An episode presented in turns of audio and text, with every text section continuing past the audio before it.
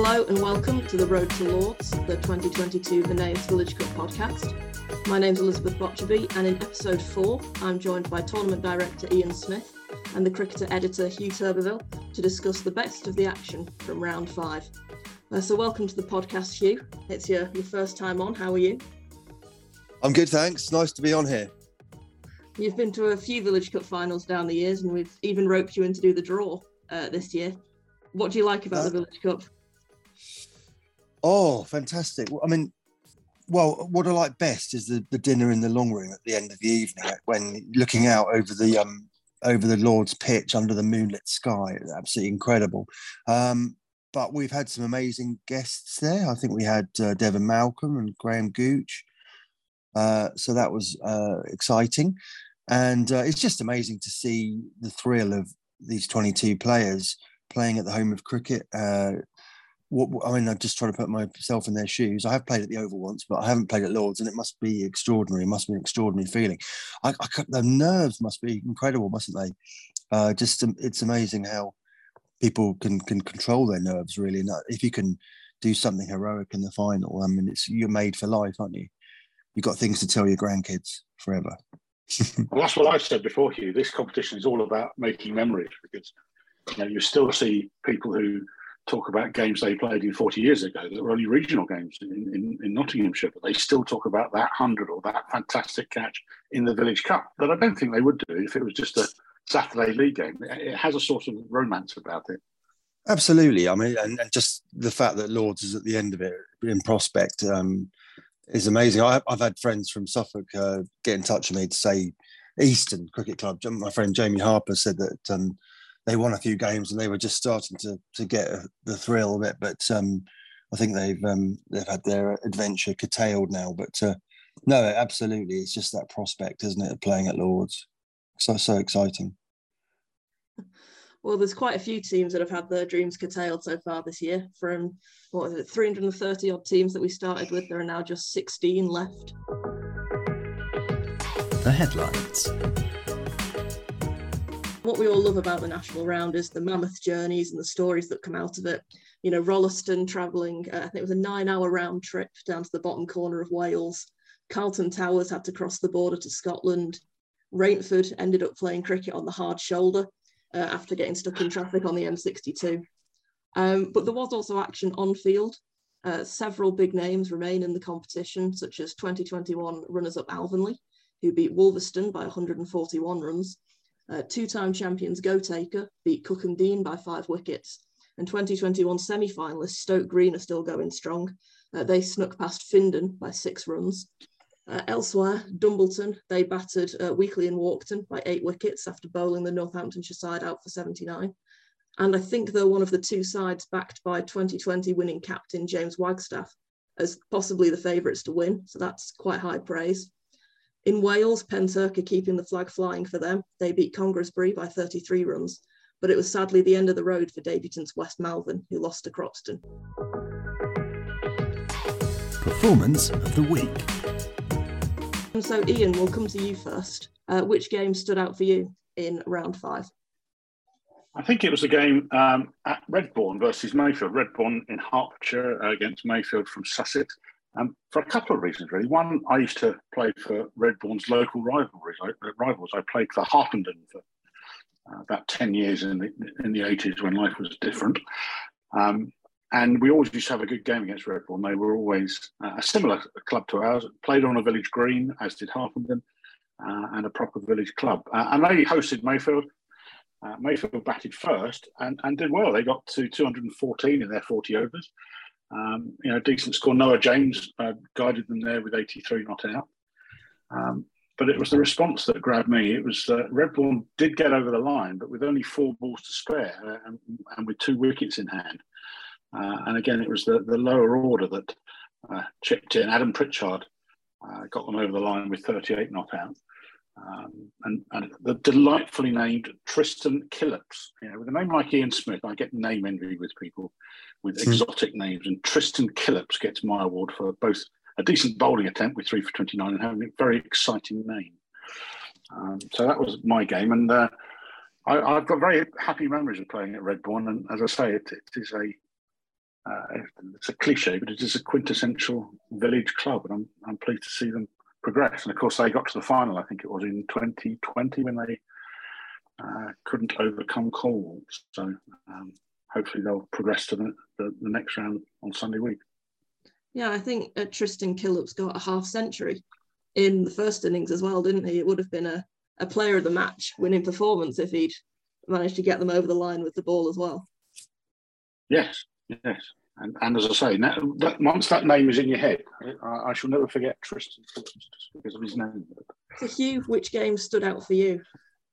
Well, the cult hero Ben Johns is on fire again, as, as you wrote actually in the in the new magazine of the Cricketer. Um, but he plays for the Holders Calmore Sports Club, and uh, they were hosting Oxford Downs in the last 32, and uh, he he's been in incredible form this uh, tournament. He's hit 58, 56, 100 not out, and 40. And he added a match winning 96 not out in this game. Uh, he is having an incredible time of the Village Cup because if you remember, he hit the match winning knock in the final last year for Calmore Sports Club against Alvanley. Uh, it was reduced to 20 overs because of the rain and, and chasing 112. Uh, they were struggling on 55 for four and he hit 58 from 49 balls. And he was the one, I think he hit the winning runs and did a giant star jump in the air. But the story about that is quite interesting because uh, the new head of cricket at MCC, um, Jamie Cox, Assistant Secretary Cricket, I should say, uh, he just started in the job at Lords, and he was it was his first, practically his first day there. Certainly, I think his first game that he'd seen at Lords, in his new role. And he fell in love with it because he thought, well, you know, anybody can do this. Any any cricketer in the country, in the land, I suppose, as long as they live in a village, can, uh, can, can come and be a hero at Lords. But I think it's just sh- it shaped his vision of what he wants to see at Lords. He wants to see more games like this, where any sort of body eh, from anywhere in the country can can, can just earn that right to to be there. So um, yeah, Ben Johns, he's, he's making a name for himself. I mean, would you bet against him and Calmore being in the final this year? No. that was a rhetorical question. No, but yeah, no, you wouldn't, would you? No, no. The, the other interesting thing about Calmore is that the, their occasional scorer is a chap called uh, Richard Isaacs, who's one of Sky Sports' statisticians who covers the many great and varied games across the world uh, for Sky. Oh. But he seems on Facebook, he seems to get far more excited by a Calmore than he does by a England winning, uh, you know, uh, an mm. inconsequential ODI series somewhere. He's, he's, and he certainly scored in the last round. So um, hopefully, if yeah. Calmore do get to the final this year, he'll be up in the scorebox with us. Just one little thing, because you were saying about um, clubs going away for the day and on a days out in the Village Cup, and I remember uh, in the final, I think maybe 2018, Folkton and Flixton uh, bought mm-hmm. a massive following, and um, they were known as the Benidorm Corner. I think they were in the mound stand or the one next to the mound stand, and they were made a, a good good amount of noise and uh, had, a, had a fantastic day out. So, yeah, it really is. Once you get into these later rounds, the whole village comes with you, doesn't it? Seemingly, yes. all the village people. And I think that, you know, and, and it, someone said to me the other day, it's, it's it's one of the few things that often unites a village. You know, they're, they're, not everybody in the village goes to church or is a member of the WI, but they, a lot of people seem to like cricket and like mm. the hmm. the community that the cricket club gives to a village. So, mm. um, yeah, I think you're right, and I think you know this year having be, being a year more on from COVID restrictions, um, and if the sun's out in September, which is certainly possible, then we should get a decent crowd there again this year. Mm. Well, if you want a fun uh, Ben Johns stat, he's apparently played 180 consecutive games for Calmore. He hasn't missed one since 2013 in any format. Wow. So it's every Saturday and then every Sunday as well, or, or, or, or, every Village Cup match, I suppose. Yeah. And does that does that include T20 midweek games? That's extraordinary, isn't it? Uh, let's see. I think you need to drill down on that one a bit more, Elizabeth. That sounds good, yeah a direct quote from their website, which I think is Richard Isaacs again. He hasn't yep. missed a single first 11 game, be it League, Cup, or T20, since making his debut in 2013 as a fresh faced 15 year old. First 11, right. Okay. Yep. Well, apart from anything else, apart from the sheer um, sticking power of that, it's, it's, his fitness. You know, not to have broken a finger or to have had one too many and woken up slumped in the corner of a pub somewhere on a, Friday, on a Saturday morning. That's uh, quite a remarkable achievement, I think, regardless of his romping efforts this year in the uh. Village Cup. I wouldn't call wouldn't call myself an athlete, but I'm 49. I've never missed a game through injury. I have to say. But then this isn't about this isn't about me, but yeah, well there you are. Yeah. yeah.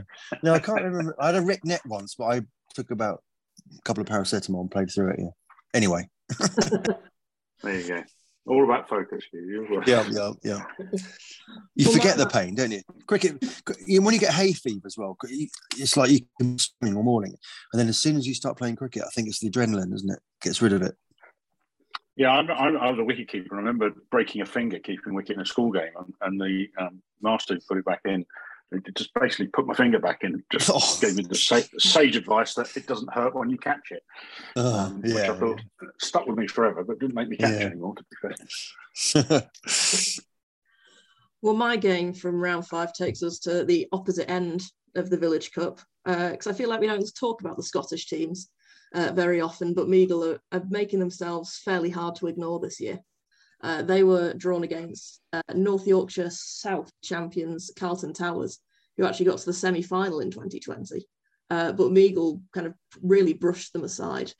Um, and starring for them at the top of the order was Majid Rashid, who scored 103 runs from 93 balls. That's his second uh, century of the tournament this year. So I think he could be could be gunning for Ben Johns' uh, batting crown. Um, and with the help of uh, Jay Eddington, who got 40 odd, and uh, Zahid Rashid, who I think could be his brother, who got 30 runs, uh, they posted a fairly impressive uh, 227 for eight. Um, and then in reply, you know, despite Sam Lingard scoring a half century for Carlton Towers, um, that innings was all about the uh, Meigle's captain, Charles Clark. He took five for 28 and also took four catches. So in total, he had a hand in nine of the wickets.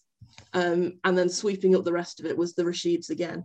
Uh, Zahid took three for 29, and Majid got one for 15 from his eight overs, which is a pretty impressive return. Um, and they're hosting uh, 2021 runners up Alvanley in the next round, uh, with the winner facing Rainford or Ackworth in the quarter final. And kind of on paper, you have to look at Alvanley and Meigle and think whoever whoever wins that clash will surely be one of the favourites of the last eight to go all the way because they have just been so dominant um, over, over everyone they've played so far. Mm.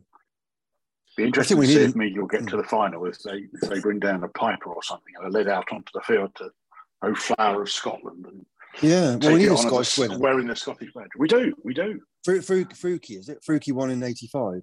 Yeah. Yes. And there's a famous story about them, isn't it? They, they uh, the village came down from Scotland, and there was so much publicity about it that unfortunately all their houses got burgled. Yeah. I think that 1985 final was a, a, cracker as well, wasn't it? I think they won by uh, losing fewer wickets. Um, yes, virtually yeah. fewer wickets, yeah. Which I think is the only time that's ever happened, the, which is is fairly impressive. Right. They did all wear kilts, I can confirm that. And the headline was the the Laird's Lord it was the headline. Player of the round. It was a fairly uh, easy decision in this round, I have to admit. Uh, John Dotters, the Rainford captain, was the real standout player. Uh, he opened the bowling for Rainford alongside Liam Gaskell and got three for 10 from his eight overs. Um, he then opened the batting alongside Matty Bailey and scored 105 from 90 balls. Mm. Um, and Rainford ended up chasing down 148 with 15 overs to spare. Um, he wasn't in at the end. He got stumped with his side. I think it was six runs uh, short of victory. Um, but I think as Rainford, uh, I'm pretty sure Village Cup debutants, he is the first ever Rainford player to score a Village Cup century. Um, so that's, you know, one for the grandkids. The big preview. Well, I'm looking forward to Redbourn versus Stoke Green. Redbourn, because as I say, they're, they're a club I have some affection for, but Stoke Green uh, came through against Findon um, and it's, again, it's amazing what you remember. I used to drive past Findon Cricket Club on my way to see my grandfather who lived in Brighton. And I always used to think, oh, I'll stop and watch for a bit. I never did. Um, but it's on the main road down there. But uh, Redbourn versus Stoke Green looks like a, a, a close contest, and uh, uh, it will be a good test for Redbourn. So. Yeah, I think one of the other ties in the last 16 that could be a bit of a cracker is Leeds and Broomfield versus Foxton. Um, I think they're also in the southeast uh, section of the draw. Um, and, you know, both teams did pretty resounding wins uh, in the last round. Leeds and Broomfield are really uh, cleaned up in Kent. Um, and Foxton, you know, aside from one kind of tight win early on in the Cambridgeshire one, they again haven't blinked going through. So this could be two real kind of giants going against each other. And again, whoever wins that one will be someone you don't really want to draw um, going on.